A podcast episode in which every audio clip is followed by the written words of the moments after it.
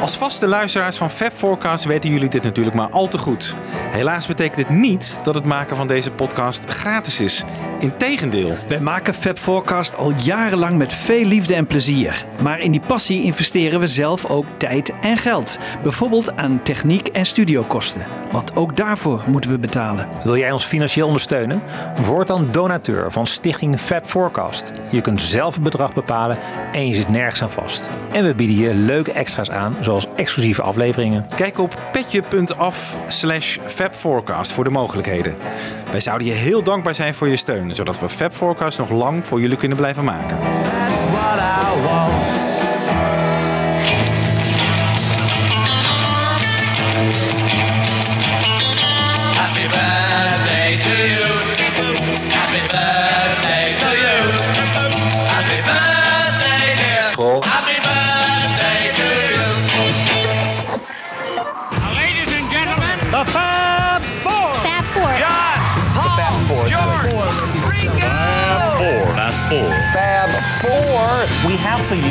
You the Fab Four. Fab Forecast.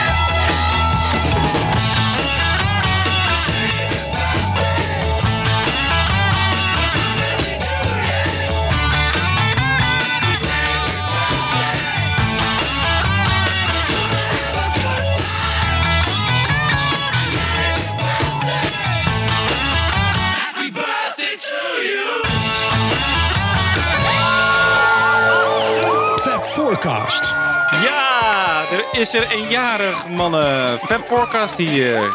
Ik zit hier met Jan Kees. En Michiel, goedenavond Wibo. Goedenavond, Michiel en Jan Kees. Wat een eh, heugelijke dag, jongens. Ja, 18 juni 2022. 80 is die, onze grote held. ongelooflijk. Ongelooflijk. Ja, Hij heeft het gewoon gehaald. ja, En hij is nog in eh, eh, goede gezondheid. ja. Ja, we hebben natuurlijk voor degene die denken van wie is er nou jarig? Nou ja, Paul McCartney natuurlijk. Onze grote held. Onze grote held. Ja. Wat betekent dit, eh, dit heugelijke feit eigenlijk eh, voor jullie mannen? Jan Kees. Nou ja, ik vind het echt. eh, ten eerste vind ik het natuurlijk fantastisch dat hij 80 jaar is geworden. Want er zijn natuurlijk heel wat popsterren die eerder overlijden. En de- dat hij dit mag beleven, vind ik natuurlijk geweldig.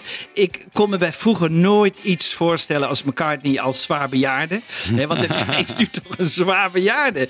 Maar dit, kon ik me nooit voorstellen. Maar eh, ja, nu het is, ik vind eigenlijk, hij is een soort forever young. Ik vind echt onwaarschijnlijk dat die man daar twee uur en, en 30 minuten of zo op dat podium staat. En maar doorgaat en maar doorgaat. En die energie die hij verspreidt is echt ongelooflijk. En hij, hij heeft eigenlijk ja, zijn hele leven eh, kunnen componeren. Er zijn ook eh, componisten die hebben dan een. ehm, dan is die bron opgedroogd. Hè? Ja. Maar dat is bij hem eigenlijk niet het geval. Dus dat vind ik ook eigenlijk wel heerlijk bij hem. Dat hij is blijven componeren. En dat hij onder ons is. Nou, ik vind het fantastisch. Een heugelijk feit. eh. ik moet er eigenlijk ook niet aan denken 90. Want 90, dat vind ik echt oud. Dan, dan, ja, dan kun je niks meer volgens mij. Ja. Maar misschien, misschien staat hij dan nog op het toneel hoor. Dat hij over tien jaar nog. Ja, eh, ongetwijfeld. ja, hè? En Michiel? Nou ja, ehm, ik, wat ik steeds vaker hoor, eh, wat ik ook anderen vaak hoor zeggen, is de dankbaarheid die je eigenlijk moet hebben voor het feit dat je in een tijdperk leeft waarin deze man ook leeft. Hè? Dat, dat je de Beatles hebt ja. meegemaakt. In, in het licht van de eeuwigheid. Hè? En al die honderden jaren die achter ons liggen en die nog komen, maar vooral die natuurlijk die achter ons liggen. Oh, wat een, wat een misère dat je in de jaren 30 leeft en dat je alleen maar, eh, weet ik veel, eh, ja, jazzmuziek was in die tijd, Ja. tijd was ook heel erg leuk. Maar dat we die Beatles hebben, die bron van eeuwige vreugde. En McCartney ook, inderdaad, dat, is een beetje, daar ben ik helemaal met Jan Kees eens. Die, e- die man die ja, eeuwig maar blijft geven. Die eeuwige bron van, van inspiratie en van vreugde. Eh, daar ben ik heel dankbaar voor. Ja. En ehm, zijn allerbeste jaren liggen denk ik wel achter hem. Maar ik ben gewoon heel blij dat hij er nog is. En dat hij hopelijk binnenkort toch nog een keer komt. Ja. Daar gaan we het vandaag nog wel over hebben. Over hoe verstandig het is dat hij blijft toeren. Maar toch hè, in één ruimte met hem mogen zijn af en toe, dat is al bijzonder. Uniek. Ja. Ja. Uniek. Ja. En jij, Wibo? ja, het is bijna alsof er een soort eh, familielid eh 80 wordt. Hè? Ja. Hij is al zo lang bij mij en bij jullie ook natuurlijk. Dus hij voelt als een soort eh, ja, oude oom of zo. Ja. Die, ja, ik kan me ook niet voorstellen dat ik hem nooit face-to-face gesproken heb of zo. Dat gevoel heb ik wel, dat ik hem heel goed Ja. ken. En Maar, maar Wibo, jij weet waarschijnlijk er ook meer van hem dan van een menig familielid, denk ik. ja, dat klopt zeker. ja, en meer dan over mezelf denk ik ook. Ik denk dat ik zijn verleden eh, veel beter eh, op het vizier heb dan mijn eigen. Ik heb, er- loop daar regelmatig eh, tegenaan hoor. Ja. Dat, ik, eh, dat mensen mij dingen vertellen van, hé, weet je dat nog? Nee, geen idee meer. Terwijl ja, het meest minutieuze uit eh, 1965 bij wijze van spreken. Dat Paul eh, ergens uit eten is geweest. Dat weet ik dan wel. Nou, eh, bizar. Bizar. Ja. Ja, natuurlijk fantastisch dat die man eh, er nog steeds is. En dat we nog van hem kunnen genieten. En inderdaad, hopelijk komt hij terug naar, eh, naar Nederland. Want dat concert in Nijmegen, dat hebben we nog eh, te goed eigenlijk. Hopelijk op een andere locatie. Ja, dat wel. Ja, Waar ik ook aan moet terugdenken, eh, jongens, dat is 1992. Toen werd hij dus 50. En dat viel samen met een EK-wedstrijd van Nederland tegen Duitsland, die wij met 3-1 wonnen.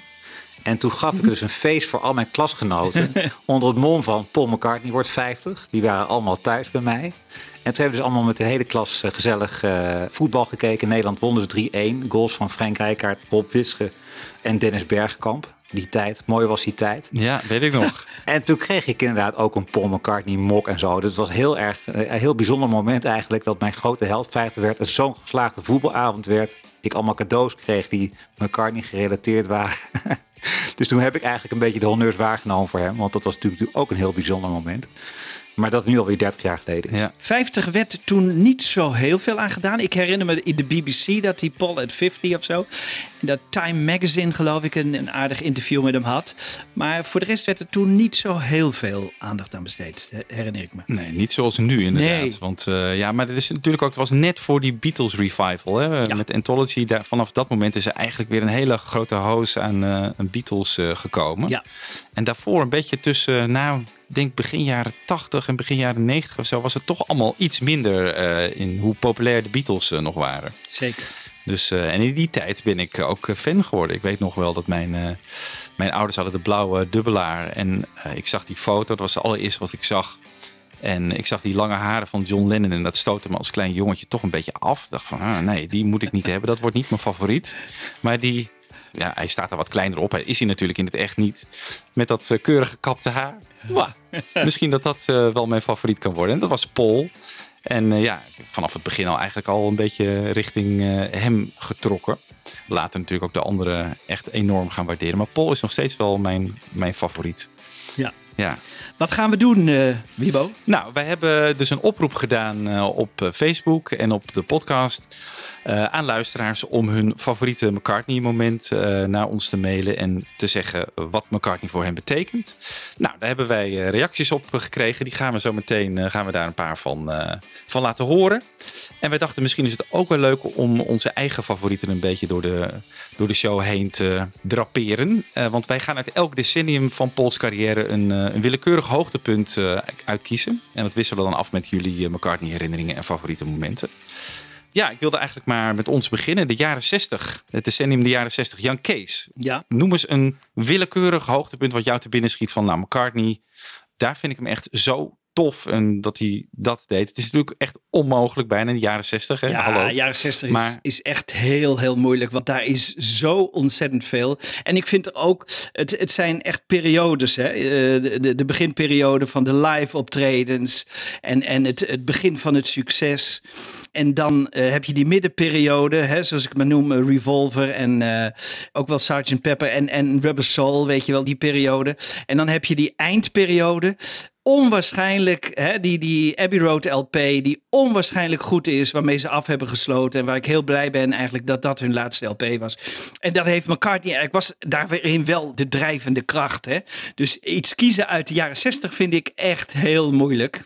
Het is echt ongelooflijk eh, wat ze daarin gepresteerd hebben en hoeveel ook. George Harrison heeft wel eens gezegd, eh, wij gaven ons nervous eh, system, hè, onze, ze hebben ge- bijna geen moment voor zichzelf gehad. En um, ik neem eigenlijk Epstein nog wel eens kwalijk dat hij ze te veel heeft laten optreden. Want moet je voorstellen, als ze de helft van die optredens hadden gedaan en ze hadden de andere helft in de studio doorgebracht, wat voor ongelooflijk veel mooie muziek dat eh, te- had opgeleverd. Maar eh, goed, zo is het niet gegaan. Het is, eh, en ik denk voor McCartney altijd het hoogtepunt van zijn hele carrière geweest. Want daarna heeft hij natuurlijk geweldige dingen gedaan.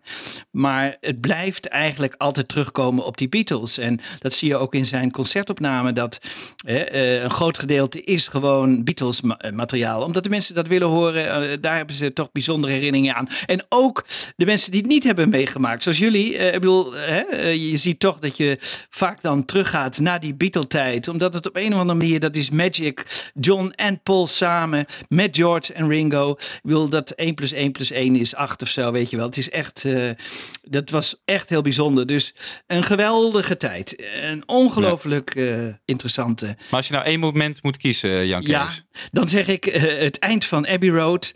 die medley, die McCartney dan in elkaar timmert. Hè, die is ongelooflijk. En dat is dan eigenlijk de afsluiting van de Beatle-periode. Want dat is echt ongelooflijk. Dat hij dan met Golden Slumbers komt. En dan met Carry That Weight. En die end waarin alle vier Beatles een, een rol krijgen.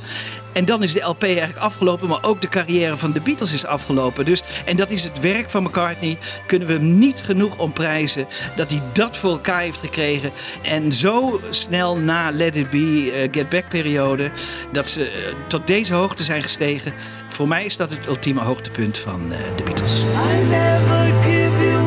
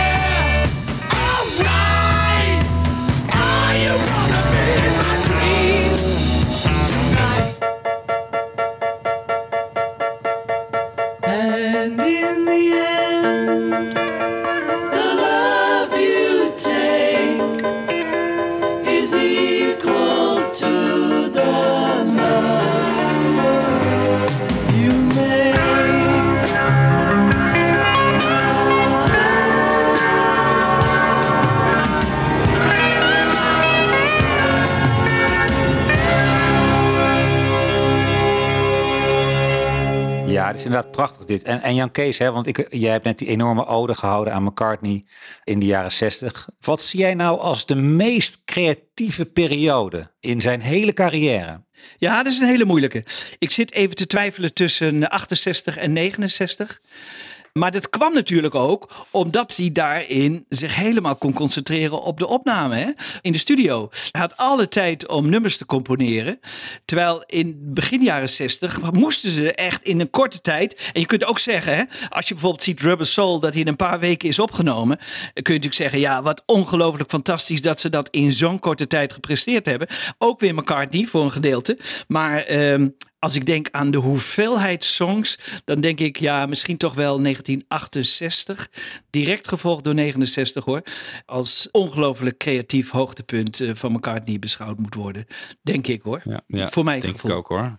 Hij kwam toen natuurlijk in die tijd ook op het idee om Apple op te richten. Nou ja, dat is ook een enorm creatief eh, idee. Dat liep dan wel een beetje anders dan ze gehoopt hadden. Ja. Maar hij ging de ene naar de andere klassieke kwam er echt uit zijn, eh, uit zijn brein. Hè? Dat ja. was niet normaal. Nee.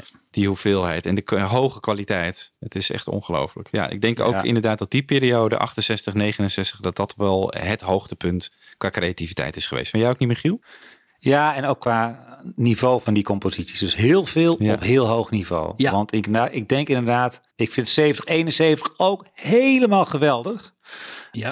Eh, en toch dat 68, 69 jongens, Abbey Road, The White Album. Ja. Dat is wel de absolute creatieve top, denk ik. ook de diversiteit, hè? Dus aan de ene kant eh Blackbird, maar aan de andere kant eh Honey Pie, hè? In, in een 20 jaren stijl. Ja. Dan weer een keihard nummer als Helter Skelter, weet je wel. Ongelooflijk. De- En Birthday, we hoorden het nu, Back in the USSR, hè? Al die stijlen, al die verschillende stijlen. Die zien we dus dan iets minder terug, hè? In 71, 72. Maar eh, je ziet het nog steeds. En dan, de- ja, die symfonische medley die ik net al noemde, is natuurlijk geweldig. Die samenwerking met George Martin, heel bijzonder. Laten we even naar eh, de eerste inzending van een luisteraar gaan. Dat is eh, Danielle Lukkenaar. Die heeft ons eh geappt via ons speciale McCartney 80 eh, telefoonnummer. Laten we even naar haar luisteren. Danielle Lukkenaar. Hallo, Fab Forecasters. Hier een inzending van Danielle over onze grote held Paul McCartney, die bijna 80 jaar is. Wat een feest en dat we dit toch met z'n allen mee mogen maken. Hulde aan de man die al zoveel mooie muziek heeft gemaakt en ons prachtige momenten heeft bezorgd. En dan nu een van mijn favoriete momenten van Paul McCartney. Het is er eentje waar ik verschrikkelijk om heb moeten lachen. Het is een moment op eh, de rooftop, als ze het rooftopconcert aan het opnemen zijn. En de politie komt binnen. Ehm, dan eh, raakt de man die eigenlijk al zoveel van de hele wereld heeft gezien... voor zalen vol met gillende meiden heeft gestaan... en eh, eh, de halve wereld over is gevlogen... in zo'n opperste staat van opwinding... dat hij in een soort van TikTok-spasme schiet. Tenminste, zo herkende ik het bezien vanuit deze tijd.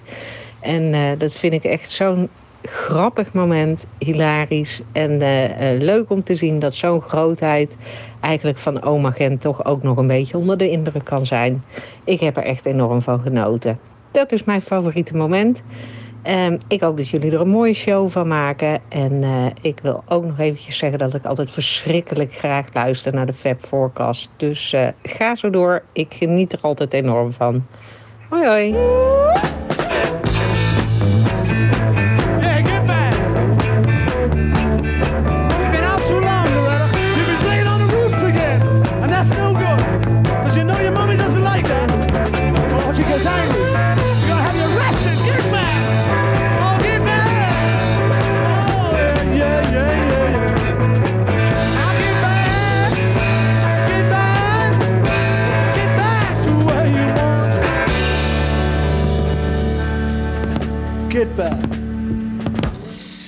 Yeah, Danielle, geweldig. Leuk dat je dat hebt eh, ingezonden. Ja, het is een fantastisch moment. En waar we nu natuurlijk enorm van konden genieten door die geweldige kwaliteit van, de, van die nieuwe Get Back serie.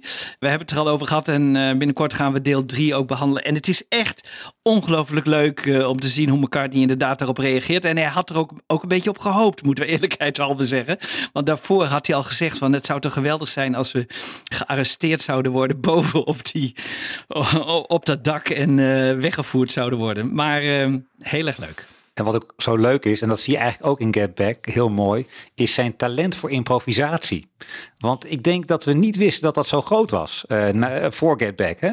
We moeten natuurlijk denken aan hoe hij de tekst voor Get Back, zeg maar, op een gegeven moment eh, in front of the camera aan het verzinnen is. En hier eigenlijk ook, hè, dat hij gewoon een tekst lekker eh, voor de vuist weg. En het klinkt nog lekker ook. Dat bij wijze van spreken zo op de plaat kunnen staan. Dus eh, zijn improvisatietalent kan niet genoeg geroemd worden. Ja. Heel en mooi die fragment. energie daar ook op dat dak hè, van McCartney. Die een dag van tevoren eigenlijk nog zijn twijfels heeft. Ja. En dan staat hij daar, man. En het is gewoon één brok plezier en enthousiasme en energie. En hij zingt fantastisch.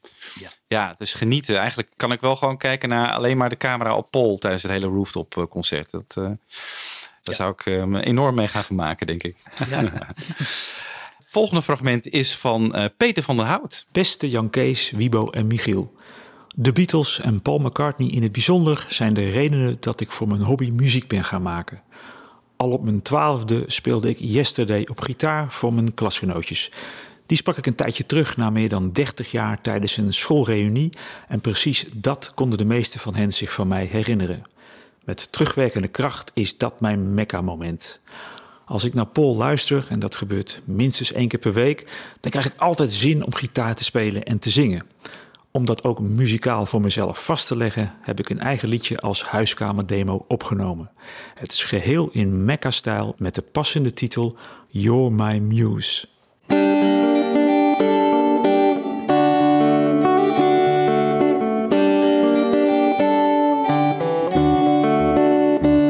When I was 12 years old,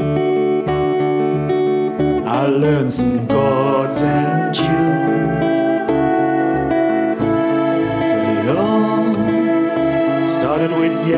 yesterday. I played it in my classroom on my first guitar.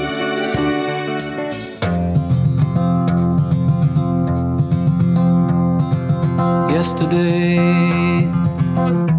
All my troubles seem so far away.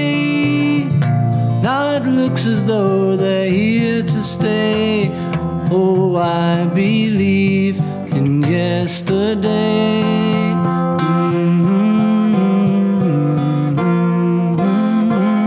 Ja, heel leuk eh, Peter, deze inzending.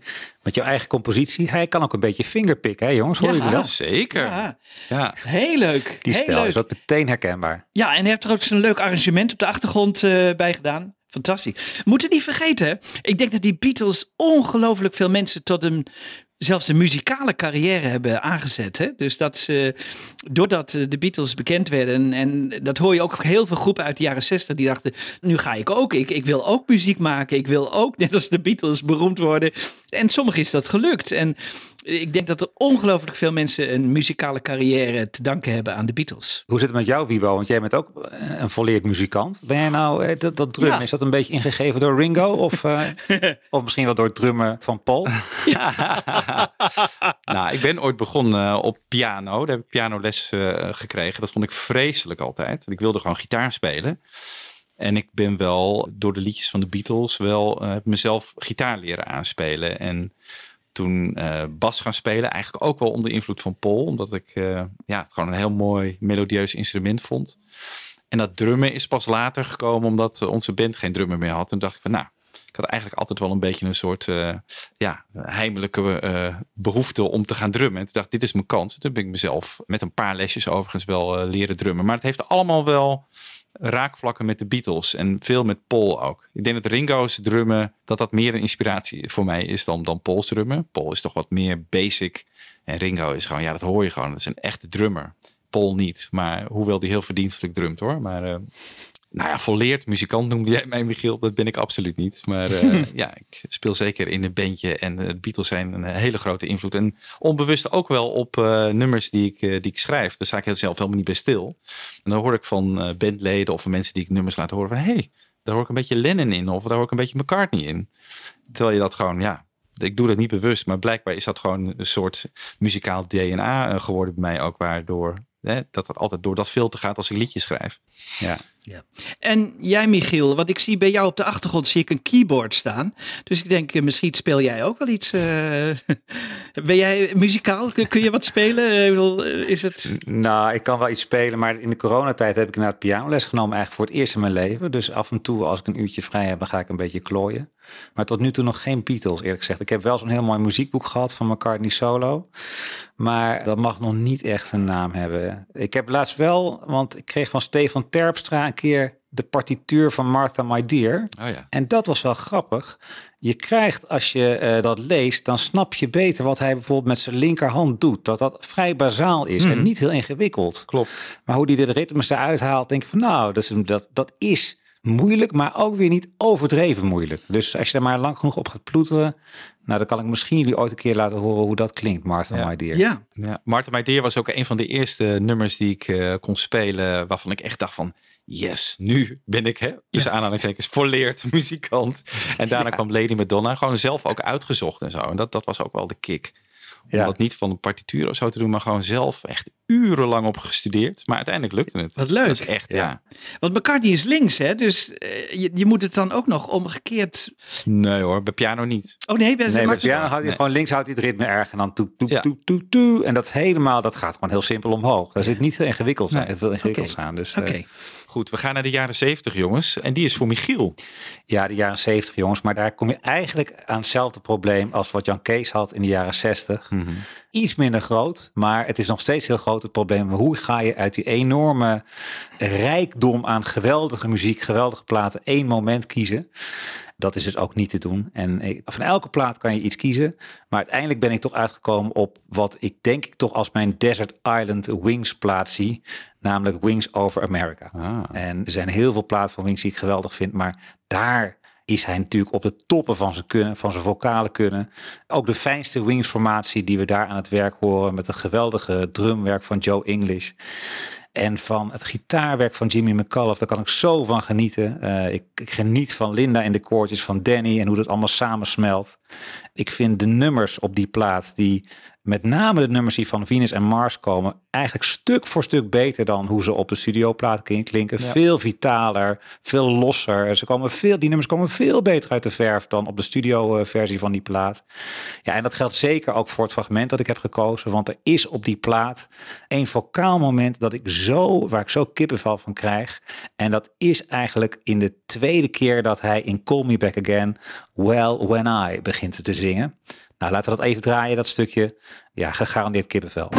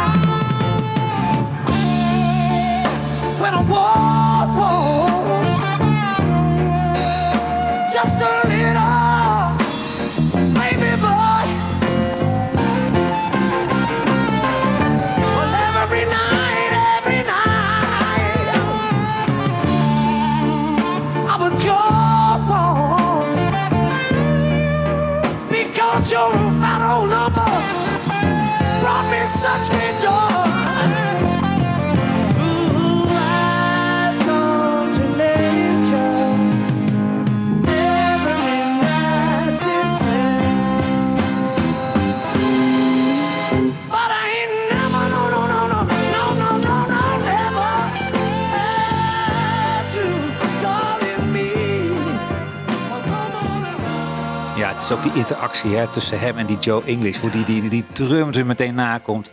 Dit vind ik zo'n zeldzaam hoogtepunt op die plaat. Ja. Echt geweldig. Fantastisch, ja. ja. Dit is ook mooi. mijn favoriete Wingsplaat dit hoor. Dit is Ja, echt eh, inderdaad op de top van zijn kunnen. Ja. En ook hoe die hier ook binnen dit nummer ook afwisselt tussen die enorm lekkere schreeuwstem en gewoon dan weer Ooh, I called your house. Weer een beetje Ja. heel Ja. lieflijk. Ja. Ja, wie doet dat man? Dat is toch ongelooflijk. Ja. ja. Dat is toch een concert dat ik eigenlijk gemist heb eh, en waar ik, wat ik ongelooflijk graag had bijgewoond. Hè. Eigenlijk nog, misschien nog wel liever dan een Beatles concert. Want die Beatles, dan kon je de, allemaal geschreeuw en die speakers die waren veel te zacht en zo. Terwijl hier eh, had je een geweldig eh, PA-systeem al en hij was op de top van zijn kunnen en hij speelde een aantal Beatle-nummers en Ja. goed bij stem. Echt, hier heb ik nog spijt van dat ik dat nooit heb gezien. Ja. Maar hoe kan dat, eh, Jan Kees? Want jij was wel op een eh, goede leeftijd om naartoe te gaan. Ja, ik, ik was 19 of zo. Maar, eh, in zes- maar dan moest je naar Ahoy. Ja, en dan moest je ook weer terug. Dat was natuurlijk ook al een probleem. Ik kende er niemand. Ik bedoel, ja, ik woonde geloof ik nog in, in Deventer. dus dan moest je terug van Rotterdam. Midden in de nacht. Het ging geen enkele trein meer of niks. Ik denk dat dat het probleem is geweest. Ja. Want ik had ja, nee, het is echt jammer. En ik denk ook nog, Amerika was nog weer iets beter dan Nederland. Maar eh, ja, Ja, dat Ja. is zo. Ja. Dat klopt. Die Europese tour was eerst inderdaad. En Amerika was echt ja, ja. het summum. Het is ook de variatie in dat nummer. Hè? Dus hij bouwt in het heel strak op en daarna gaat hij gaat steeds meer los. Oh, heerlijk. Steeds meer los. Heerlijk. En je kan er zo in zwelgen gewoon Ja. in dit nummer. Ja. Ja. Echt geweldig. Ja. Ja. We gaan naar de volgende luisteraar die wat inzond. En dat was Ignaas Bongers uit Helmond. Hey, hallo, met Ignaas uit Helmond.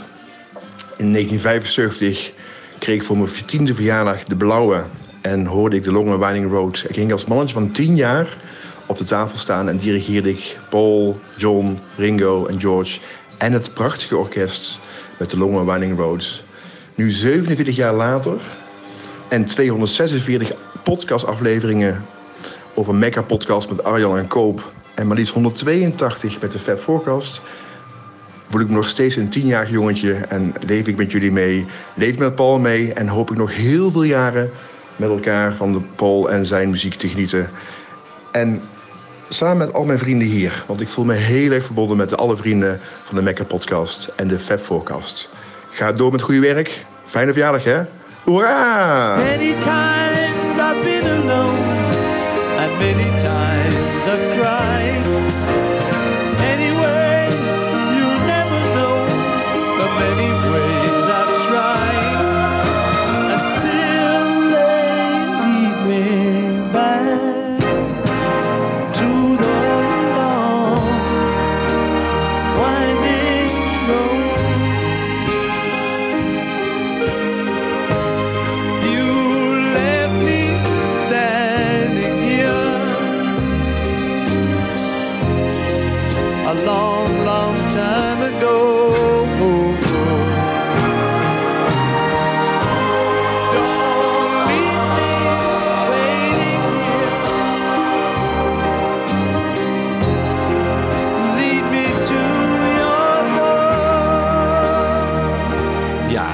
Ignaas, dank je wel voor je leuke inzending.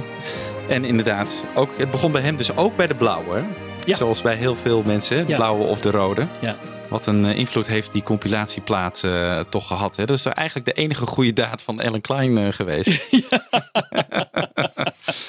Ik heb ook wel eens gehoord dat als je op je tiende, zo rond je tiende, bepaalde muziek heel, dat het een eno- enorme invloed op de rest van je leven heeft. Ja. Heb ik wel eens ergens gelezen. Maar bij hem dus ook. Dus dat vind ik heel erg leuk. Ja. En die heeft zelfs bijgehouden hoeveel afleveringen alle bij de podcast al hebben gehad. En leuk dat we zulke Ja, fans als je dan hebben. zegt 182, als je dan zegt, denk ik van, hè? We hebben er al zoveel gemaakt. Maar ja, het is ook echt waar. Ja. De volgende, die ook een beetje in dit eh, tijdperk zit, namelijk uit 1971, heeft eh, Hans Vaarkamp iets gekozen, een favoriet fragment. En hij gaat er nu even over vertellen. Dag Beatle-fans. Ik ben geboren in 1958 en ik heb dus de Beatles-tijd niet echt bewust meegemaakt. Maar ben wel vanaf mijn zesde jaar min of meer vergiftigd door hun muziek. Omdat een zes en acht jaar oudere broer en zus regelmatig hun kochten. Dus Ticket to Ride, Help enzovoorts schalden vanaf het pick-upje door onze huiskamer. Het nummer I'm Down, de B-kant van Help, vond ik als zevenjarige tot ontzetting van mijn ouders geweldig. Vreselijk, riep mijn moeder dan, zet af. Maar toen ik echt de radio en de hitlijsten ging volgen, vanaf een jaar of twaalf, waren de Beatles net uit elkaar en volgde ik dus hun solo-carrières. Toen kwam in 1971 het album Ram van McCartney uit, met de hit Eat at Home. Niet het allerbeste werk, maar ik vond het nummer toch schitterend. In die tijd kon je echt niet op commando muziek luisteren. Dan moest je toch echt het singeltje zelf aanschaffen. En daar ontbrak natuurlijk het geld voor. Maar er kwam een oplossing. September 1971 had een vader van een vriendje een klusje. Die woonde op het platteland en een achterliggende sloot moest worden uitgegraven. Samen met mijn vriendje zweette ik een hele dag om de 100 meter sloot van plaggen te ontdoen. Ontzettend zwaar werk, Maar de beloning was precies 5 gulden en daar kon ik daags na mee naar de platenwinkel en s'avonds lag Eat at Home op de draaitafel. Genieten, echt waar. De zomer erop, in 1972, had ik vakantiewerk en was ik eindelijk in staat de LP Ram te kopen, die ik vervolgens maanden achtereen letterlijk grijs draaide.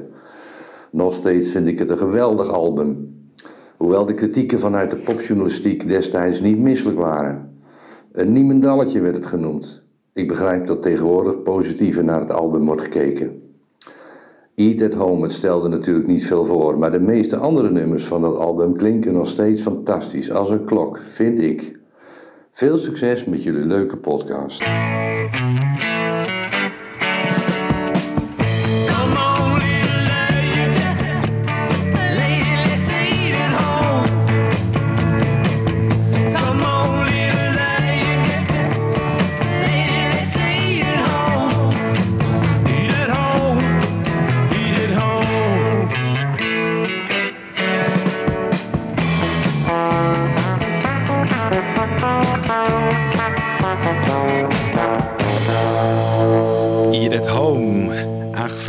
Hans Vaarkamp. Ik lijk wel een eh verzoekplaatpresentator.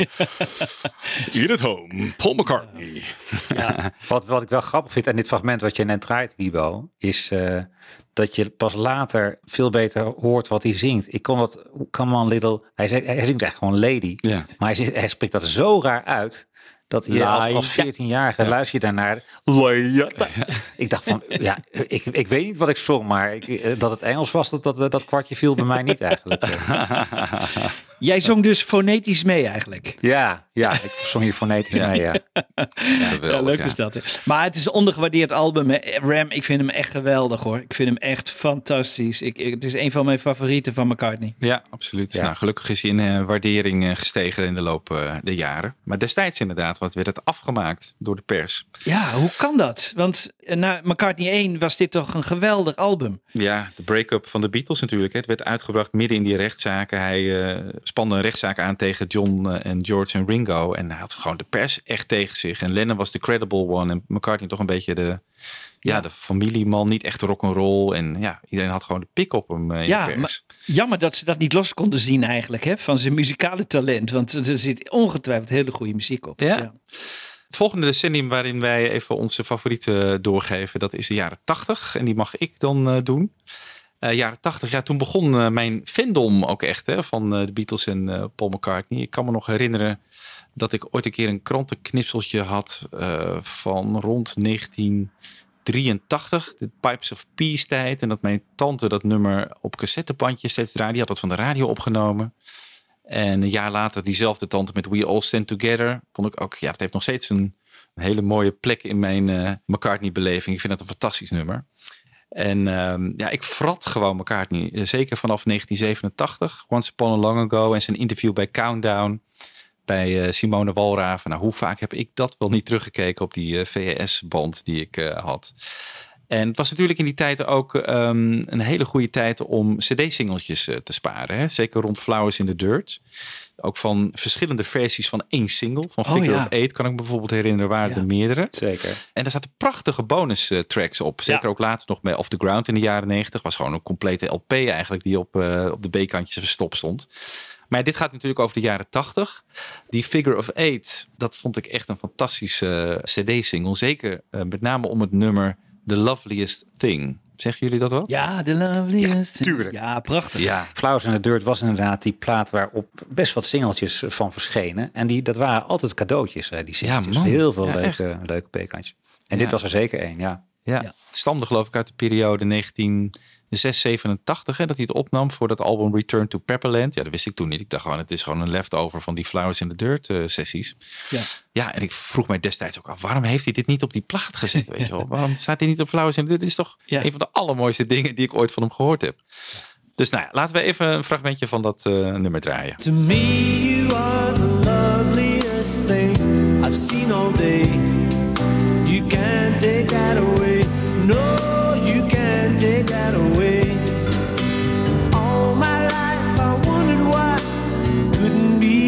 way. That was up until the day. Oh, it had to be this way. Today, wait until the morning comes before you slip away without permission, without suspicion.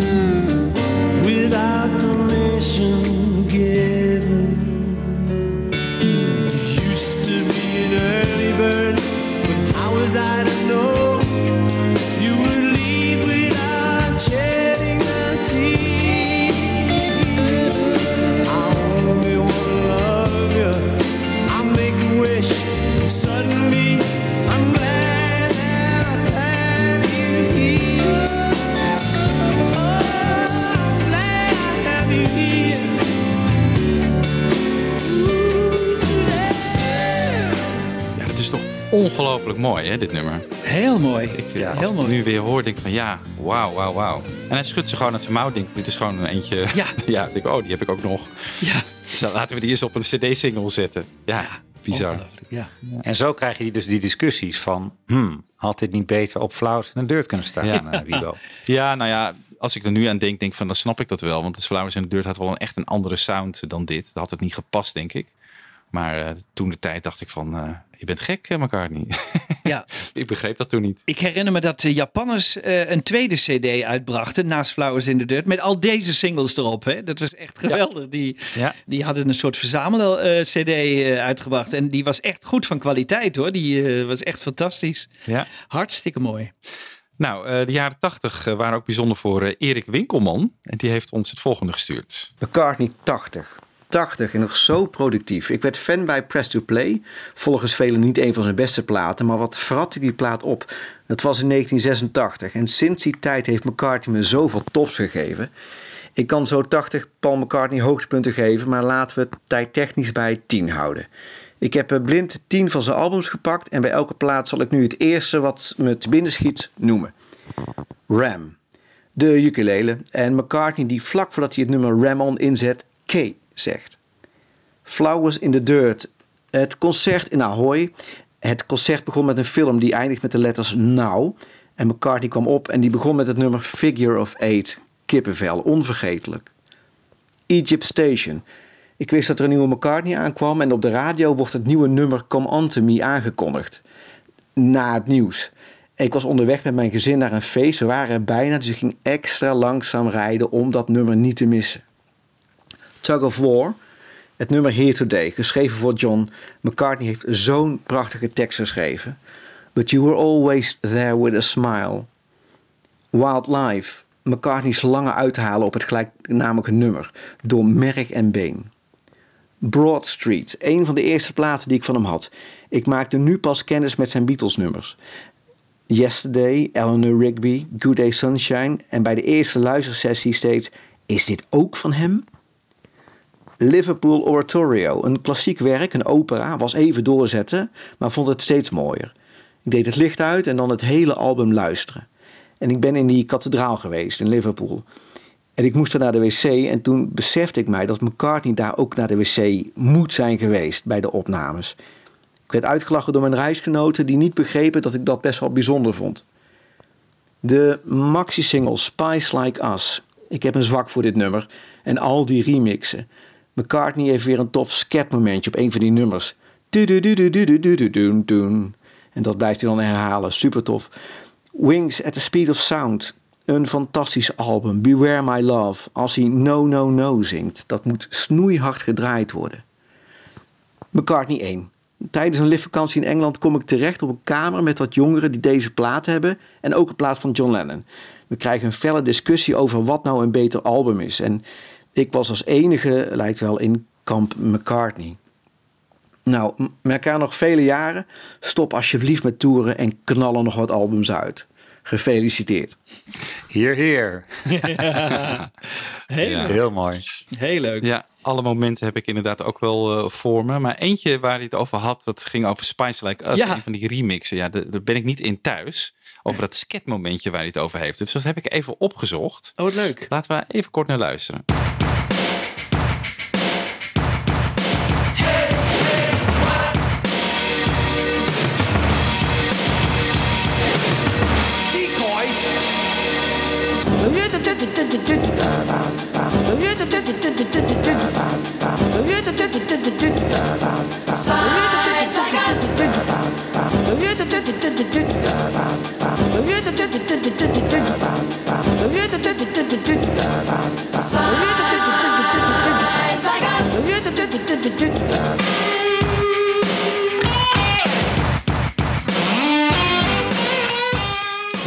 Vind deze remix beter dan de studio Ja. versie hoor. Ja, en ik moet je zeggen, ik ben redelijk thuis in, de, in McCartney, maar dit had ik nog nooit gehoord. Nee. Ik heb dat nummer altijd een beetje genegeerd, want ik vond het niet zo bijzonder. Maar Ja. dit is toch een leuke, eh, dank je wel, want eh, dat hij ons daar attent op maakt. Want Ja. het is toch leuk dat we dat even horen. Ja, en ik ben zelf altijd heel gevoelig voor McCartney, die eh, inderdaad zijn vocalen als instrument gebruikt, Oh ja. zoals jullie weten. Ja, ja, ja, ja. En deze kende ik niet, dus die Nee, kan zo in mijn lijstje. Ja. Ja. ja. Moest een beetje aan popcorn denken van hot butter, maar eh, Ja. ja. goed. Hey, eh, vriend van de show Stefan Terpstra heeft ook wat ingestuurd. Laten we daar even naar luisteren. Stefan Terpstra hier, al eh, heel erg lang Paul McCartney-fan en Beatles-fan. In eh, 1977, 1978 was ik een jaar of vijf of zes. En eh, een van de eerste muzikale herinneringen waar ik me bewust van ben, is eh Mull of Kintyre van eh, Sir Paul. Een vriendelijke melodie en dan die stem. Eh, mooi liedje. En eh, als eh, toetje ook nog eens een keer eh, de doedelzakken. Dat vond ik als vijfjarige toch ook wel erg aantrekkelijk. Sir Paul is een eh, rode draad in mijn leven. Uiteraard eh, door de Beatles, maar ook eh, zijn tijd met Wings. En ik had zelf een opleving in de jaren negentig rondom Flaming Pie en de Anthology. Een favoriet moment? Nou, ooit was ik op vakantie in Engeland in een jaar of twaalf. Daar viste ik Tug of War uit de platenkast. En ik luisterde op dat moment al naar Revolver, Rubber Soul en Sgt. Peppers. Maar Tug of War zorgde ervoor dat ik definitief fan van Paul werd. Het is een van zijn topplaten, geproduceerd door George Martin. Het is eigenlijk een soort Beatles-album, bijna. Nou, Ringo doet eh, ook mee en eh, het is een echte topplaat. Nou, en nu wordt eh, Sir Paul 80 dit jaar en ik moet altijd aan denken, ja, mijn vader die wordt ook 80 dit jaar. Die eh, treedt niet meer op voor stadions en die maakt geen albums meer, maar die is ook nog steeds gezond. Net als Sir Paul. Ik hoop dat hij nog lang eh, bij ons is. En uiteraard mijn vader ook. maar eh, nou ja, van harte gefeliciteerd eh, daarom. En we genieten nog steeds van de Beatles en ook nog steeds van Sir Paul McCartney. In dat huis in Engeland stond een piano. En ik weet nog goed dat ik dit nummer op mijn gehoor uitzocht en leerde spelen.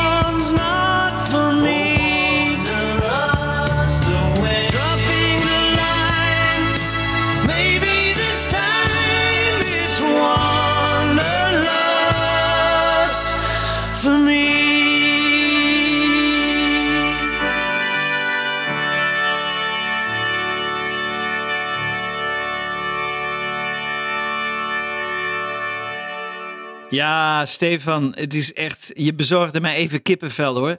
Dat jij het exact zo speelde zoals McCartney is echt geweldig. Vind ik echt magic. Ik bedoel, eh, het was een perfecte kopie. Het was echt eh, Ja. heel mooi. En als je dat dan kunt spelen, ja, dat is natuurlijk fantastisch. Zelf kunt spelen. Eh, heel mooi, echt fantastisch. Bij dit nummer moet ik altijd denken aan Edward Eikelenboom. Die zei dat het zijn lievelings solo nummer is van McCartney. Toen hij dat zei, daar ben ik er pas echt goed gaan, naar, naar gaan luisteren hoe goed het in elkaar zit. En met name aan het eind, hè, hoe die melodie elkaar doorkruisen. man. Het is, eh, het is absoluut geniaal. Ja. Ik kende overigens de Broad Street versie eerder dan de Tug of War eh, versie. Ik ook. Ja, is ook Ja. heel mooi. Precies, en ik had hetzelfde als wat. eh, we, we hebben allemaal een beetje. Die, dat Give My Regards heeft ons een beetje onze perspectief vertroebeld. Wat Erik Winkelman net ook zei. Hè, van we hebben eerst Here There and Everywhere in de Broad Street versie gehoord. En pas later merken van hé, hey, wacht even. dit nummer dat eh, is al wat ouder. En dat geldt hier ook voor. Ja, klopt. Wat vond jij dan, Michiel? het origineel. Ik bedoel, hoe keek je daarnaar eigenlijk? Toen je het ontdekte. Nou, ik heb het in de show wel vaak gezegd dat ik heel erg gecharmeerd ben van Broad Street. Van de Beatles nummers die erop staan. Ook van Here and Everywhere. Ja, ik vond het gewoon van een eindeloze schoonheid. Vooral eh, die Beatles nummers op die plaat. Heel mooi gezongen. En eh, ja, ik kan die plaat echt nog steeds heel goed pruimen. Ehm, Give My Regards. Ja. Ja, ik ook hoor. Zoals gezegd, we gaan er nog een keer de show over doen, eh, Michiel. Doen we. Ja, leuk. Ik heb al eh, een, een boek gekregen van de bassist van mijn band eh, over de film en het album. Dus eh, we hebben al research Oh, wat materiaal. dus, eh, over de jaren tachtig hebben we ook een herinnering en een moment meegekregen van eh, George Onkihong uit Den Haag. Laten we daar even naar luisteren. Mijn allereerste herinnering aan de Beatles is tegelijk een van de fijnste jeugdherinneringen die ik heb. Ik denk als jongetje van negen of zo. Ik ben nu 55, dus het moet ergens midden jaren 70 geweest zijn. En toen hoorde ik She Loves You op de radio. En ik weet echt nog wat dat met me deed. Ik werd er echt zo blij van. Wat was dat?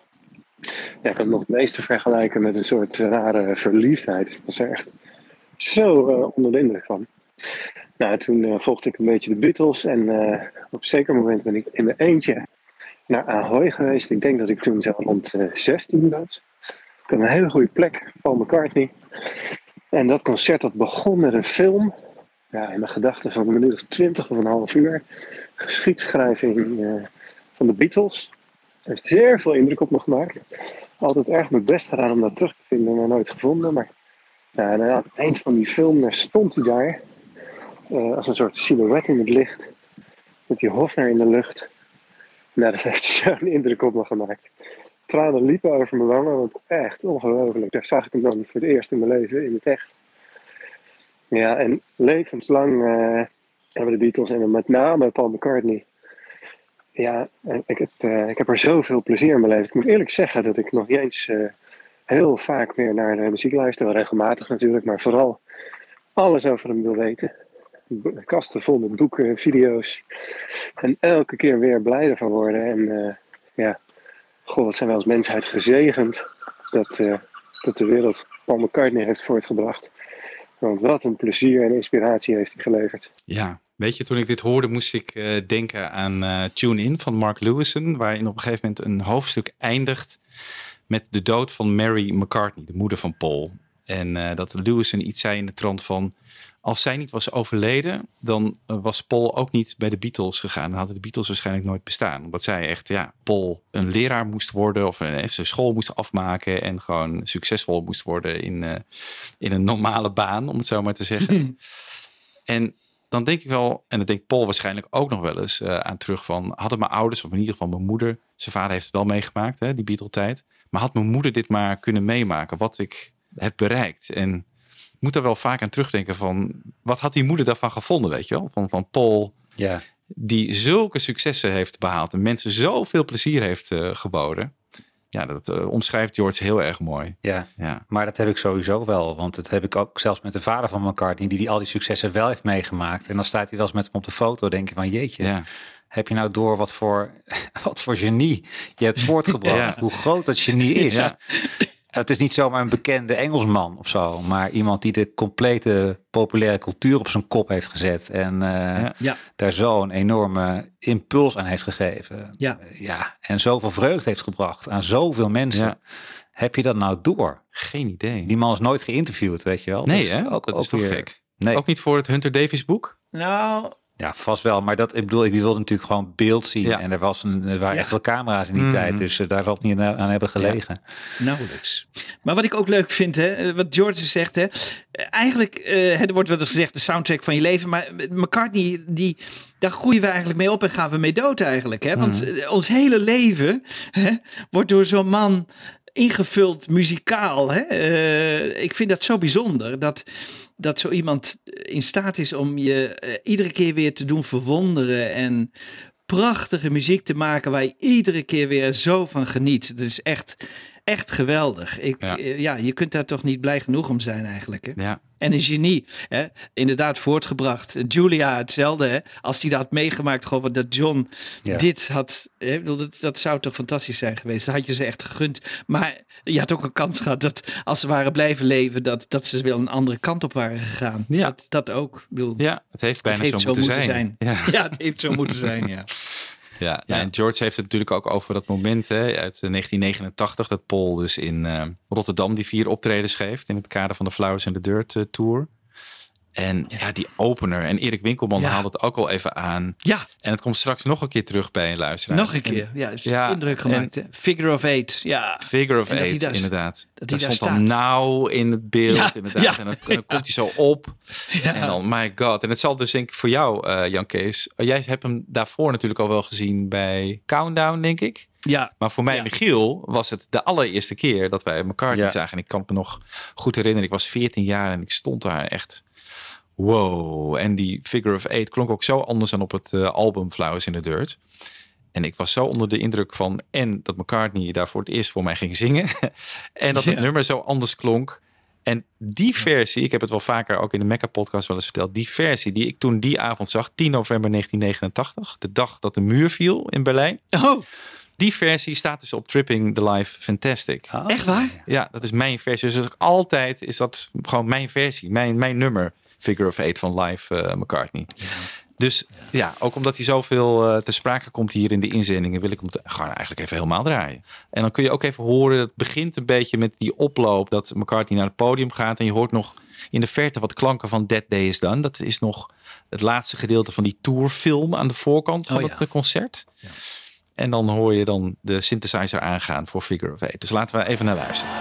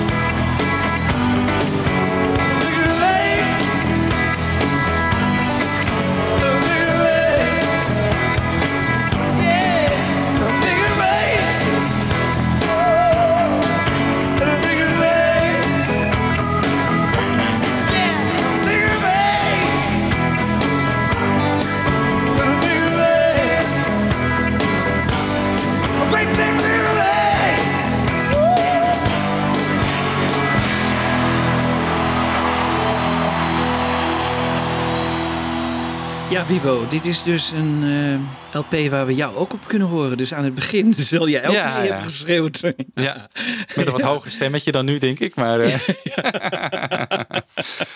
ja, man, wat een Ja, moment. maar wat geweldig, hè? Ik bedoel, Ja. eh, dus het was ook een hele goede uitvoering waarschijnlijk. Mm, Want hij heeft de beste eruit gehaald. En, ja, eh, dat vond ik zo bijzonder. eh, dus hij was goed op Ja. dreef die avond. Ja. Ja, zeker. En als je die stem dan nu hoort, hè, denk ik van toen zat er ook al wel wat slijtage op. Ja, maar nog niet als je zo. dat nu, nou, als je dat nu hoort, denk ik van, goh, man, het klinkt als, een, eh, als een klok, die stem. Heerlijk. Wow, geweldig. Ja, ja, ja, ja, zeker. Goed, en toen kwamen de 90s, eh, Michiel. En daar heb jij weer een eh, favoriet fragment uit eh, gekozen. Zeker. Ik wil eigenlijk ook even stilstaan bij de pechvogels in deze wereld. Want wij als Nederlanders zijn natuurlijk enorme lucky birds. Dat wij er al eigenlijk sinds de Beatles bestaan er altijd wel op kunnen rekenen dat ze een keer naar Nederland komen. Ze hebben ons land een keer aangedaan in 64. Ja, daarna helaas niet meer. Maar McCartney heeft hij gewoon de, geregeld gestaan als Wings. Eh, vanaf 89 eigenlijk steady heeft hij alle tours ook eh, Nederland aangedaan. Staat mij niet bij dat hij ons ooit niet heeft bezocht. Maar stel dat je woont in Griekenland of stel dat je woont in Nieuw-Zeeland, dan heb je dat enorme genoeg van die man live te kunnen zien spelen. Heb je dus, die proef je dus gewoon niet en moet je soms decennia lang wachten voordat het weer zover is. En er is toch wel een contrast tussen eh, inderdaad heel veel landen in Europa die hij zo geregeld bezoekt. En Japan bijvoorbeeld, eh, dat hij ook heel vaak aandoet. En zulke landen als Griekenland en Nieuw-Zeeland. En nou vond ik een leuk audiofragment. En dat gaat over eh, zijn eerste bezoek aan Nieuw-Zeeland in 29 jaar. En dan hebben we het over 27 maart 1993, de New World Tour. En daar wordt hij ook door een reporter bevraagd over eh, waarom hij eh, Nieuw-Zeeland zo vaak eh, heeft overgeslagen. En daar komt eigenlijk een beetje mijn keuze voor dit fragment vandaan. Want hij is natuurlijk niet alleen maar een fenomenaal zanger, maar ook iemand die altijd op een hele charmante manier zich uit de meest netelige vragen weet te lullen. En eh, heel soepeltjes om de hete brei heen weet te draaien en die iets weet recht te praten, wat eigenlijk een beetje zich niet recht laat praten. En dan uiteindelijk ook nog een complimentje weet uit te delen aan die arme Nieuw-Zeelanders. En dat doet hij als volgt. 29 years since we last saw you in New Zealand. Why, why so long, and why include New Zealand this time? Well, um, what happens is you go down to Down Under, as we call it, and um, nearly always there's an Australian tour, the offing, you know. And then I would talk to the promoter and sort of say, okay, and what's happening down there? So when you go into Australia, and also say, well, how about New Zealand? And um, th- they can give you a pretty good line about, well, with the cost of sort of flying everything over and the, the amount of people and so and so and so and so. And the, some promoters will tend to do a little U-turn there and you, you end up with an Australian tour, you know. But this time I got in early and I said, look, if we're going all that way, you know, let's go to Australia, but let's try and get to New Zealand. Why? Do you have pleasant memories oh, of it? yeah, I've got very pleasant memories of it. I feel a relationship with them. You know, I don't think I'll feel strange walking out in front of a bunch of New Zealanders. You know, be like, you know, there's some connection. Nou, wat ik dus heel grappig vind aan dit fragment is inderdaad hoe die dat een beetje op het bordje van de promotors legt. Hè. Die, die maken de verkeerde keuze om op basis van vliegroutes te besluiten dat je naar Australië per definitie weer een U-turn moet maken. Daarna gaat hij naar zichzelf toeredeneren van ja, ik kwam nu vroeg in, eh, in het eh, proces van de keuze van de landen even ertussen. Van jongens, we moeten nu echt een keer Nieuw-Zeeland aandoen. Die interviewer denkt van nou laat ik maar even gewoon een, eh, de bal voor een open doel leggen. En ook even vragen van waarom? Omdat je Nieuw-Zeeland zo'n leuk land vindt. Ja, ja, ja ik vind nou Nieuw-Zeelanders geweldig leuke mensen. I feel a connection, man. Ja. En wat helemaal frappant is, jongens, hierna heeft het weer 24 jaar geduurd voordat hij weer naar Nieuw-Zeeland is gegaan. Ah, ja. In 2017 was het voor het eerst sinds 1993. Maar goed, McCartney als geïnterviewde en zijn diplomatie en zijn charme toch ook. Waardoor je eigenlijk gewoon nooit helemaal in een gelijke positie je gaat. Niet met hem het debat aan, hoewel je dat heel graag zou willen af en toe. Dat doe je gewoon niet zodra je tegenover hem zit. Dus het is allemaal zo, zo invoelbaar ook hoe je daar zit. Ja. Ja. Je bent al dankbaar dat je een minuutje van zijn kostbare tijd mag opsnoepen. Ja. Hoe dan ook, je, je ergert je vaak aan hem, maar McCartney als eh, geïnterviewd zien worden is ook altijd wel ergens een, een feestje. Ja. dat is de ultieme PR-man. Hè? Dat doet hij echt wel heel erg goed. Ja. En hij zegt in dit fragment ook eigenlijk gewoon helemaal niks. In feite, hij lult zich er gewoon met wat woorden eh, uit. En dan interviewer denkt ook van, ja, oké, dat zal wel. Maar ik heb nog niet echt antwoord op mijn vraag gekregen. Dat zou je bij McCartney toch wel soms wel wat willen dat er wat doorgevraagd werd. Of eh, wat, wat dieper. Het blijft allemaal een beetje wat te veel in oppervlakkigheden. Maar goed, minor complaint. Jan van der Plas heeft ook wat ingestuurd. Michiel, hij is eh, oorjournalist, dat weet ik. Wat doet hij nog meer? Ja, hij is inderdaad oorjournalist, eh, ook docent bij het conservatorium in Haarlem. En ook nog componist en producer bij Minidisco. Dus veelzijdig man. Ben benieuwd wat hij te vertellen heeft. Paul McCartney 80. Dat is toch wel een dingetje. Mijn leven lang volg ik hem al. Als klein kind zag ik op televisie de Beatles in Treslong en dat maakte een verpletterende indruk. In mijn latere leven zag ik hem meer dan tien keer optreden en mocht ik hem ook interviewen. Als hij het gevoel heeft dat jij integere vragen hebt en weet waar je over praat, doet hij ook echt zijn best er een leuk gesprek van te maken. Een leuke ervaring dus. Bij Paul McCartney praat je niet over een oeuvre, maar over een muzikaal universum. Zo rijk en divers is zijn werk. Elk liedje heeft een melodie die blijft hangen. Dat is natuurlijk zijn grote talent. En als je dat dan analyseert, dan zit er in ieder liedje een harmonische vondst. Net die ene verrassende akkoordwending, net dat rare maatsprongetje of dat hangende nootje. Hij is de Willy Wortel van de popmuziek. Dat is ook wat jonge muzikanten zo leuk aan hem vinden. Dat hij tot aan zijn tachtigste goede platen is blijven maken is een inspiratie voor iedere ouder wordende muzikant.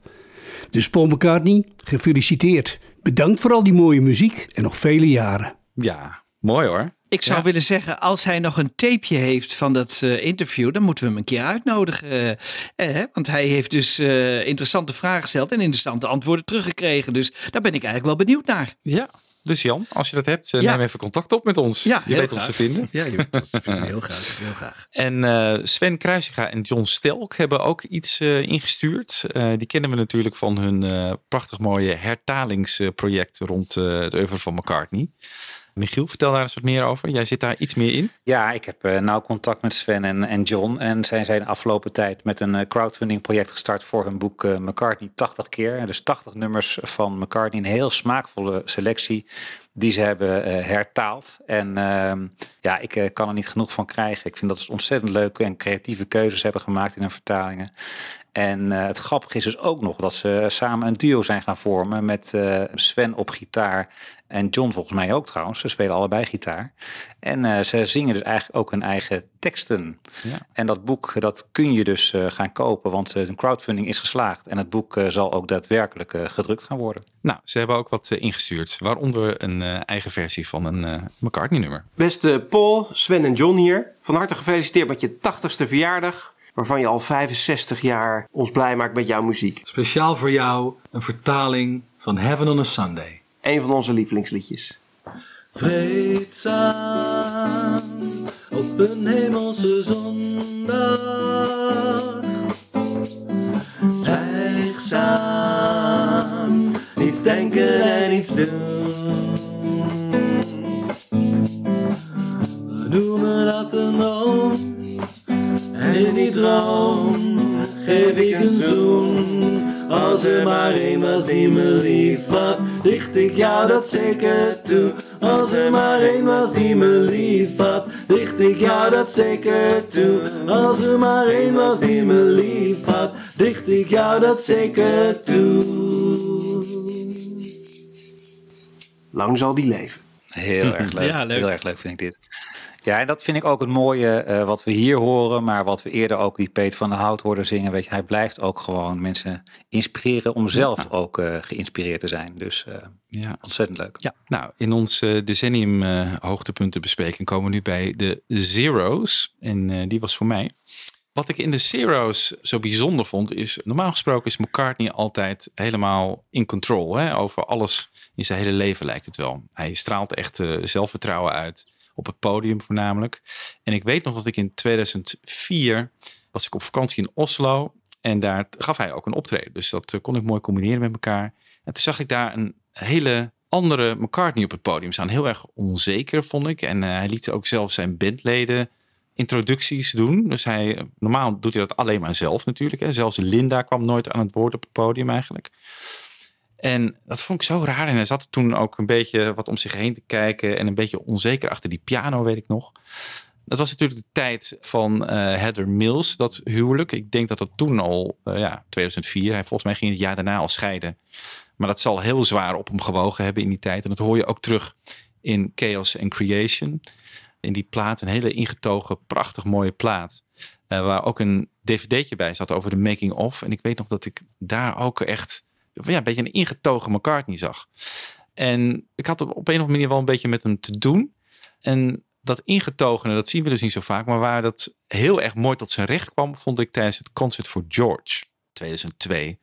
Waarin hij eigenlijk gewoon helemaal in dienst van het evenement stond. En geen enkel moment eigenlijk de spotlight eh, opeiste.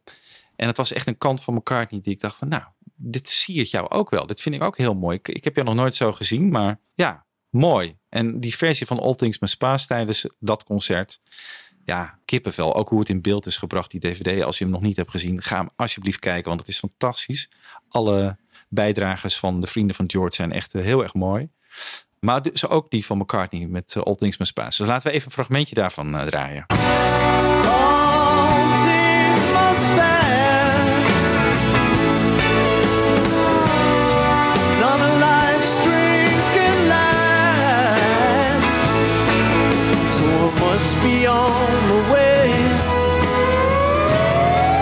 face another day.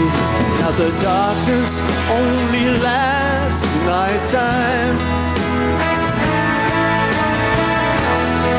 In the morning it will fade away. The daylight is good at the right time. It always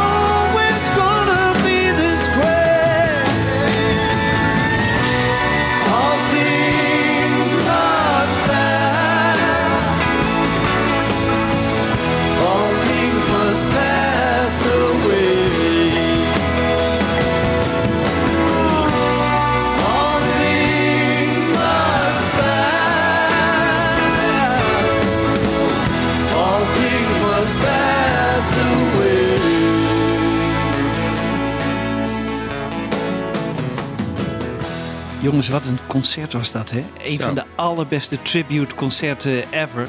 Ja. De Amerikaanse podcast Something About the Beatles eh, heeft er laatst een hele aflevering aan gewijd. Het is echt ongelooflijk wie daar allemaal stonden.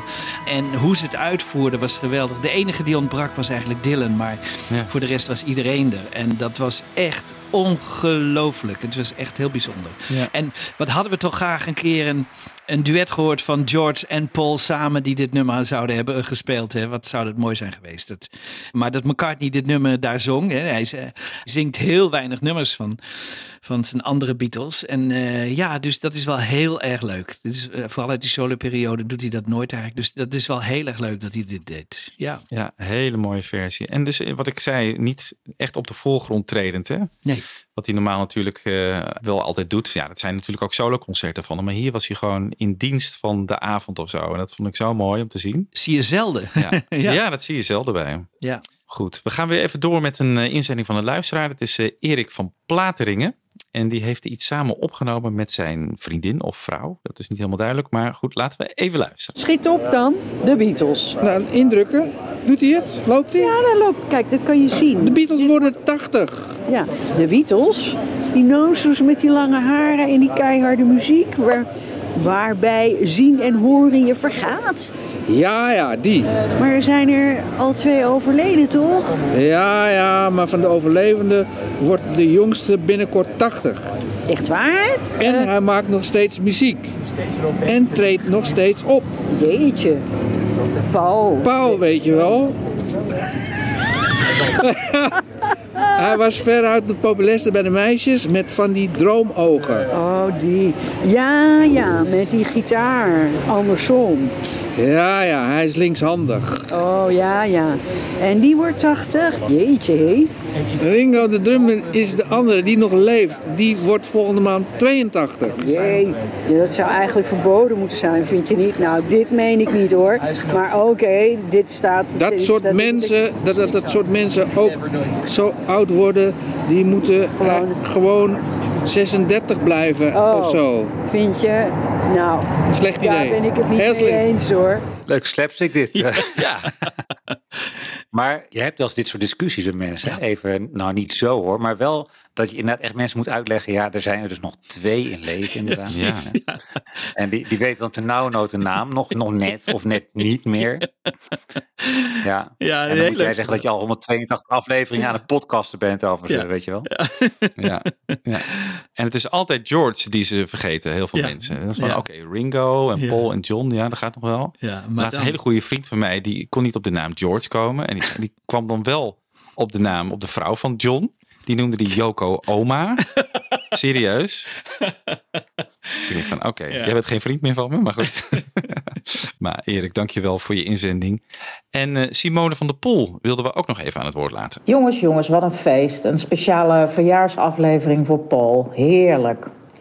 Ik moet zeggen, het viel me best zwaar om een favoriet eh, McCartney-moment uit te zoeken. Eigenlijk vond ik het niet te doen. Maar als ik dan toch echt iets moet kiezen, dan eh, ga ik voor alle geweldige momenten dat Paul zijn, zoals ik het altijd noem, stoere mannen brulstem opzet. Bijvoorbeeld in eh, Oh Darling, Golden Slumbers, Maybe I'm Amazed. En, eh, en natuurlijk ook alle opgewonden kreten op het dak in 1969. En zijn fantastische zang in I've Got a Feeling. Wat een stem, niet normaal. Ik hou ervan. En tot slot ook nog even een kleine shout-out naar jullie, mannen van de Fab Forecast. Bedankt voor alle heerlijke podcasts. Ik vind iedere aflevering weer een feestje. En ik hoop dat we er nog heel lang van mogen genieten. Hulde. I've got a feeling, yeah. All these years I've been wandering around, wondering how come nobody told me. All that I've been looking for was somebody who looked like you. Zo, nou, Simone werd getrakteerd op een staaltje McCartney. Ja. ja. Ik ben het wel met haar eens hoor, die stem, dat is zo geweldig. Dat is zo Komt toch wel vaak terug, hè? Die brulstem van hem. Ja. maar die is ook heerlijk. Maar je zou verwachten dat ook de zoete kant van zijn stem vaak wordt. Maar mensen houden toch vooral. Ja. Meest, meest indrukwekkend is toch zijn brulstem. Ja. Ja. Misschien omdat hij net wat bijzonderder is. Hè? Dat is echt zo'n rockstem hè? die je zelden Ja. toch in die mate hoort. Het is echt fantastisch. Hij gaat er dan echt 100% voor. Hè? Beetje I'm down, weet je. En hij blijft ook verstaanbaar. Dat- want ik denk dat het heel vaak wordt het gewoon één grote schreeuw. Ja. Maar je kan het nog, nog de woorden heel goed horen. Hij spreekt goed Ja. uit. Ja, heerlijk. Goed, dan de jaren 10. Jan Kees, kon jij daar eh, een favoriet eh, moment of fragment uit kiezen? Ja, nou ja, ik heb er natuurlijk even over zitten nadenken. Hij heeft natuurlijk eh, weer mooie dingen gedaan. Ik vind eigenlijk iets te weinig. Eh, voor zijn doen had hij wel eh, nog een cd extra mogen doen. Maar er zijn wel eens kleine pareltjes die misschien meer worden, nog worden gewaardeerd naarmate het langer geleden is. Hij werd gevraagd eh, voor de soundtrack van een film. En dan schudt hij dat zomaar even uit zijn hoofd. Hè. Ik vind dat zo knap dat hij dan weer met een prachtige melodie komt. Die toch te weinig eh, gedraaid is. En ehm, die toch heel mooi is. En dan doe ik eh, op het prachtige nummer I Want to Come Home.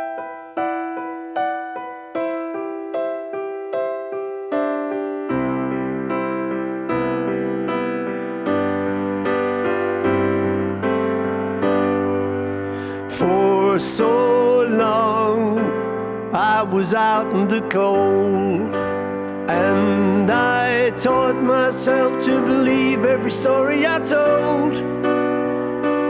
It was fun shooting out of the stars, looking into the sun. But it's been too long. Now I wanna come home.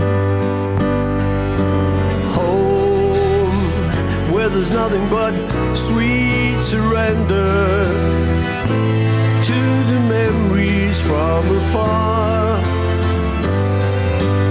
Home to the place where the truth lies waiting. We remember who we are.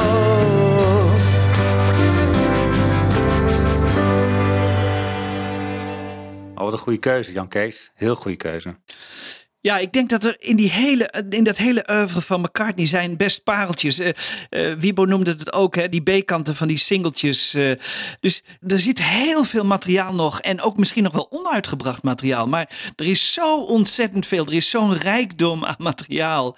Daar kunnen we hem niet genoeg voor prijzen. Ongelooflijk wat voor mooie dingen die heeft, heeft gemaakt. En ook nog veel dingen niet uitgebracht. Of versies die niet uitgebracht zijn. Daar mag hij zich best eens een keer in gaan verdiepen. En ja, eh, daar hopen we toch in de toekomst ook nog eh, wat van te kunnen genieten. Want eh, dat is nog te weinig. Ja, klopt. Ja. Er zou op die archive release zou ook best nog wel wat meer van dat soort materiaal mogen komen. Alternatieve takes van nummers die erop Ja. staan. Ja. Dat krijgen we dus eigenlijk van hem niet. Hè? Take Nee. 1 van Band on the Run of zo, weet Ja, ik veel. Nee. of take 1 van Ja. Maybe I'm Amazed. Dat moet toch schitterend zijn. Ja. Dat moet toch fantastisch zijn. Ja, maar hij denkt nog meer van het moet af, het moet mooi, het moet eh, hè, zoals de mensen het willen horen. Maar hij kan zich moeilijker voorstellen dat wij ook enorm kunnen genieten van outtakes. Ja. En dingen die misschien ook wel eens misgaan, maar die dan toch zijn eigen charme hebben. Hey jongens, onze eigen Anne heeft ook wat ingestuurd. Kon niet Leuk. ontbreken natuurlijk in deze aflevering. Dus hier is Anne. Ja, met Anne. Ik dacht, ik bel ook maar even in eh, met mijn McCartney-moment. Maar ik heb er eigenlijk twee. Is dat, eh, kan dat ook? Nou, ik ga ze gewoon even vertellen. Mijn eerste McCartney-moment is toch wel het concert dat ik in november 1989 eh, van hem bijwoonde in Ahoy. Dat was mijn eerste concert en dus ook nog eens van eh, Paul McCartney. Ik was eh, eind oktober dat jaar 14 jaar geworden. En mijn vader die was in de aanloop naar mijn verjaardag... 's ochtends vroeg in Deventer op de stoep van het VVV-kantoor gaan zitten. Heel lief, om verzekerd te zijn van twee kaartjes. Eén voor hem en één voor mij. Nou, het was natuurlijk een enorme verrassing om die concertkaarten te krijgen. En ik herinner me ook nog heel goed dat we vanuit Deventer in de schemering, hè, want het was november, naar Rotterdam reden. En ehm, ja, ook dat ik Ahoy zag opdoemen op een gegeven moment met McCartney's naam in grote letters zo aan de buitenkant. Nou ja, het concert was eigenlijk een soort droom met, die mooie film vooraf. Hè, die eindigde met de letters Now. En Paul en de band kwamen daarna natuurlijk eh, het podium op. Ik zal het echt nooit vergeten. En dan gingen we ook nog naar huis met zo'n heel dik, dik luxe full-color tourboek. Dat zullen heel veel mensen ook nog wel hebben.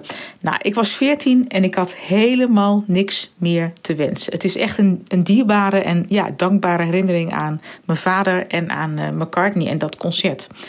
En mijn tweede momentje Eh, dat is van een paar jaar geleden. Want toen stelde ik Paul via een eh, QA via Twitter een vraag. of hij niet weer eens blazers op het podium zou zetten. tijdens zijn toen aanstaande wereldtournee. En die vraag die werd aan hem voorgelegd. En ik kreeg zowaar antwoord. eh, een soort knipoog van hem. dat dat zomaar tot de mogelijkheden kon behoren. Nou, helemaal te gek. Paul, je luistert natuurlijk naar Fab Forecast. Van harte gefeliciteerd met je tachtigste. En stuur nog eens een tweet. Doeg! Leuk. Dankjewel, Anne. Ja. ja, dat is toch wel bijzonder hè, dat die eh, tweet eh, beantwoord werd door Sir Paul. Dat lijkt, eh, lijkt Ja, wel, dat is ons nog niet overkomen. Dus eh, Anne, proficiat ermee. Het is echt geweldig. Ja. Ik vond het toen fantastisch toen we dat eh, hoorden. Maar Michiel, ben jij ook daar geweest in Rotterdam? Op 7 november 1989, ja, dus het was allemaal. En ik hoor Anne net zeggen, ik was eind oktober van dat jaar 14 geworden. Ja. Dan schelen wij precies een jaar, Anne en ik, want ik was op 8 november, werd ik 15. Dus dat is allemaal in die, ja, voor mij was het ook het eerste concert. Dus ik was er iets later bij in die zin dan Anne. Maar eh, ja, het is nu grappig dat Erik het noemt, dat Anne het noemt, eh Ja. Wiebo heeft het al genoemd, ik ook weer. Inderdaad, die eerste momenten, Ja. dat tourboek wat je kreeg, dat Ja. nou, dat Figure of Eight, Ja. dat eigenlijk als het ware gewoon hetzelfde kwartiertje, dat ons op zoveel indruk heeft gemaakt op ons allemaal. Ja. Dat is wel bijzonder. Ja. Ja. En dat we ook allemaal ongeveer even oud waren. Ja. Ja. Maar we hebben dus geen moment met ons vieren in die zaal gezeten. Want ik heb ze allemaal bijgewoond, maar eh Wibo 10 en jij 7. En, eh, Ja. ik, we weten dus niet, Anne, wanneer die, eh, op welke datum die is geweest. Maar, Nee. Maar we zijn er allemaal geweest en dat is natuurlijk fantastisch. Dat is echt een Nou, geweldig. we waren met z'n drieën in dezelfde zaal, denk ik, in de Ziggo Dome. Eh, ik weet nog dat ik met jou dat concert heb gezien in de Ziggo Dome in 2015, Jan Kees. En Michiel Ja. stond ergens vooraan. Ja. Later nog een foto van gezien dat hij helemaal, eh, nou ja, bijna gek werd toen Hey Jude werd gespeeld, volgens mij. Dat is zo'n foto Ja. eh, van. Ja. Ja, daar, daar zie je mij inderdaad op het grote scherm geprojecteerd eh, Ja. achter McCartney als hij Hey Oh, Jude wat leuk. Ja, heel grappig. Oh, wat leuk. Ja, leuk hoor. De laatste inzending van eh, deze aflevering, die komt eh, van Stijn Vins. In november 1977 stuurde mijn vader mij naar Radio Peters in de Haltestraat te Zandvoort om de single Mull of Kintyre van Wings te kopen. Het was mijn eerste kennismaking met Paul McCartney. Vanaf die dag zijn we samen en we hebben heel wat meegemaakt in al die jaren. De dood van Linda, de dood van Lennon, de dood van Harrison, de scheiding van Heather, de dood van mijn ouders, een verloren WK-finale, een gewonnen Champions League finale. Maar altijd was hij er met zijn muziek.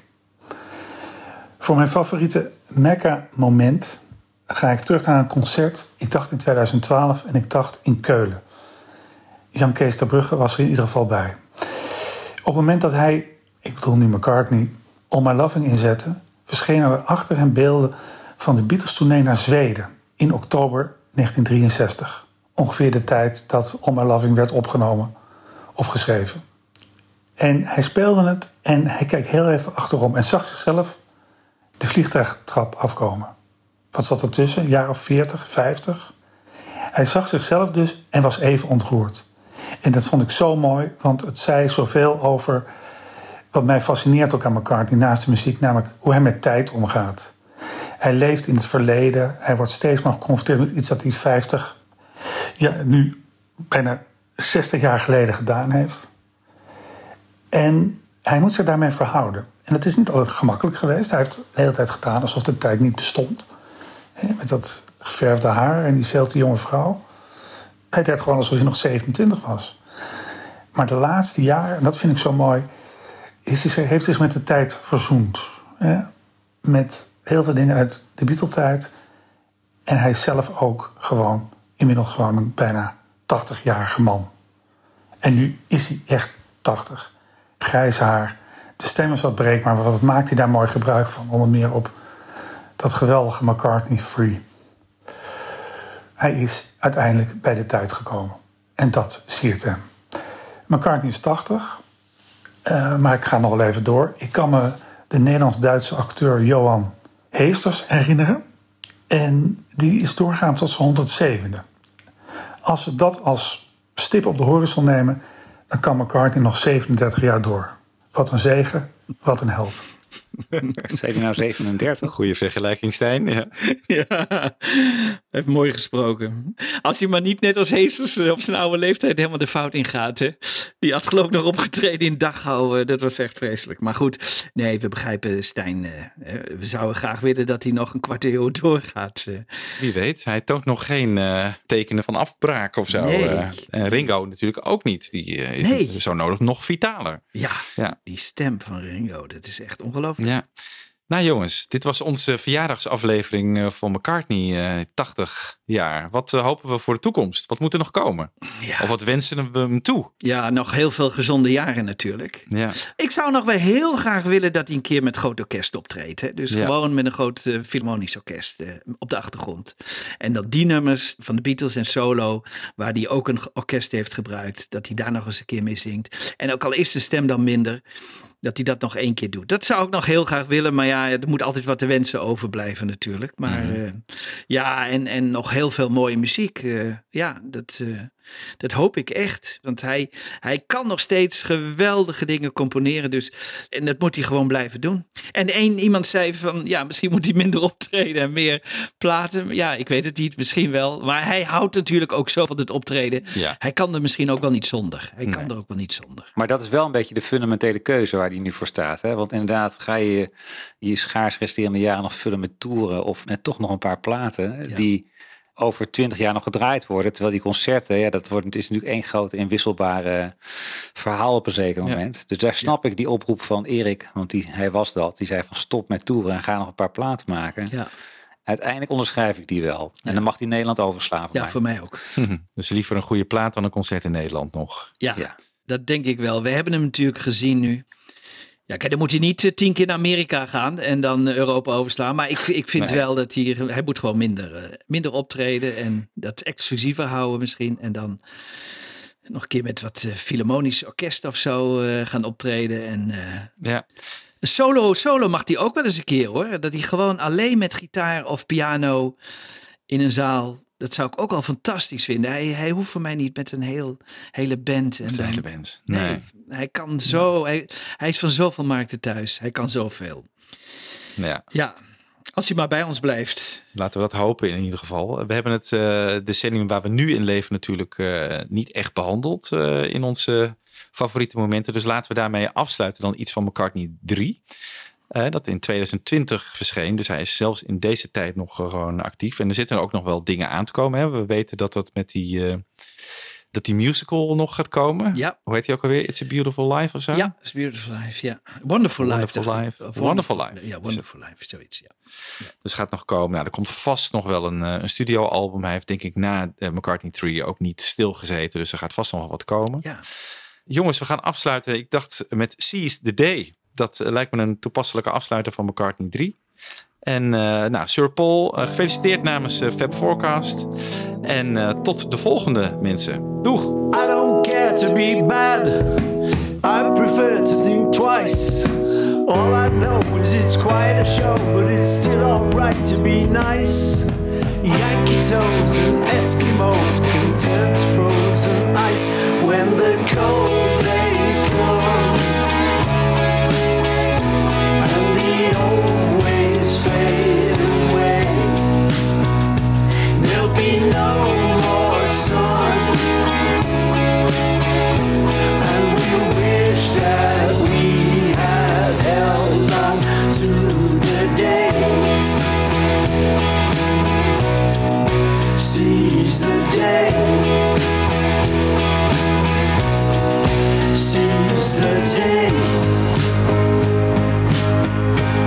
Seize the light You came into my life and I could finally roll back the blind. You helped me to realize the Lord was the greatest prize. I only had to open my mind. Since the day, seiz the day, seized the day, seize the day, seize the day. I don't care to be.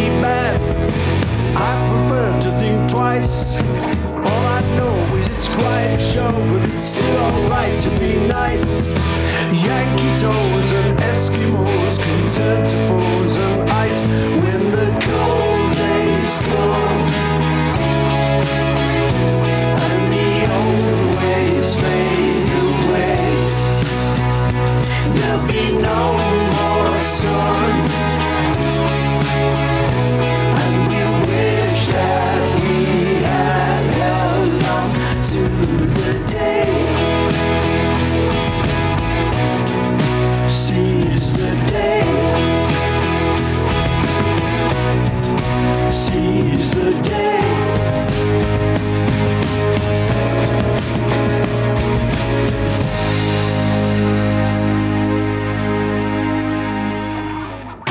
Forecast. Geniet je van Fab Forecast? Laat dan een fijne review achter in iTunes. En geef ons meteen even lekker veel sterretjes. Dat helpt andere luisteraars weer om ons te vinden. Heb je vragen? Mail dan naar fabforecast.gmail.com of kijk op onze pagina's op Facebook en Twitter. En de afleveringen van Fab Forecast zijn ook te beluisteren via beatlesfanclub.nl.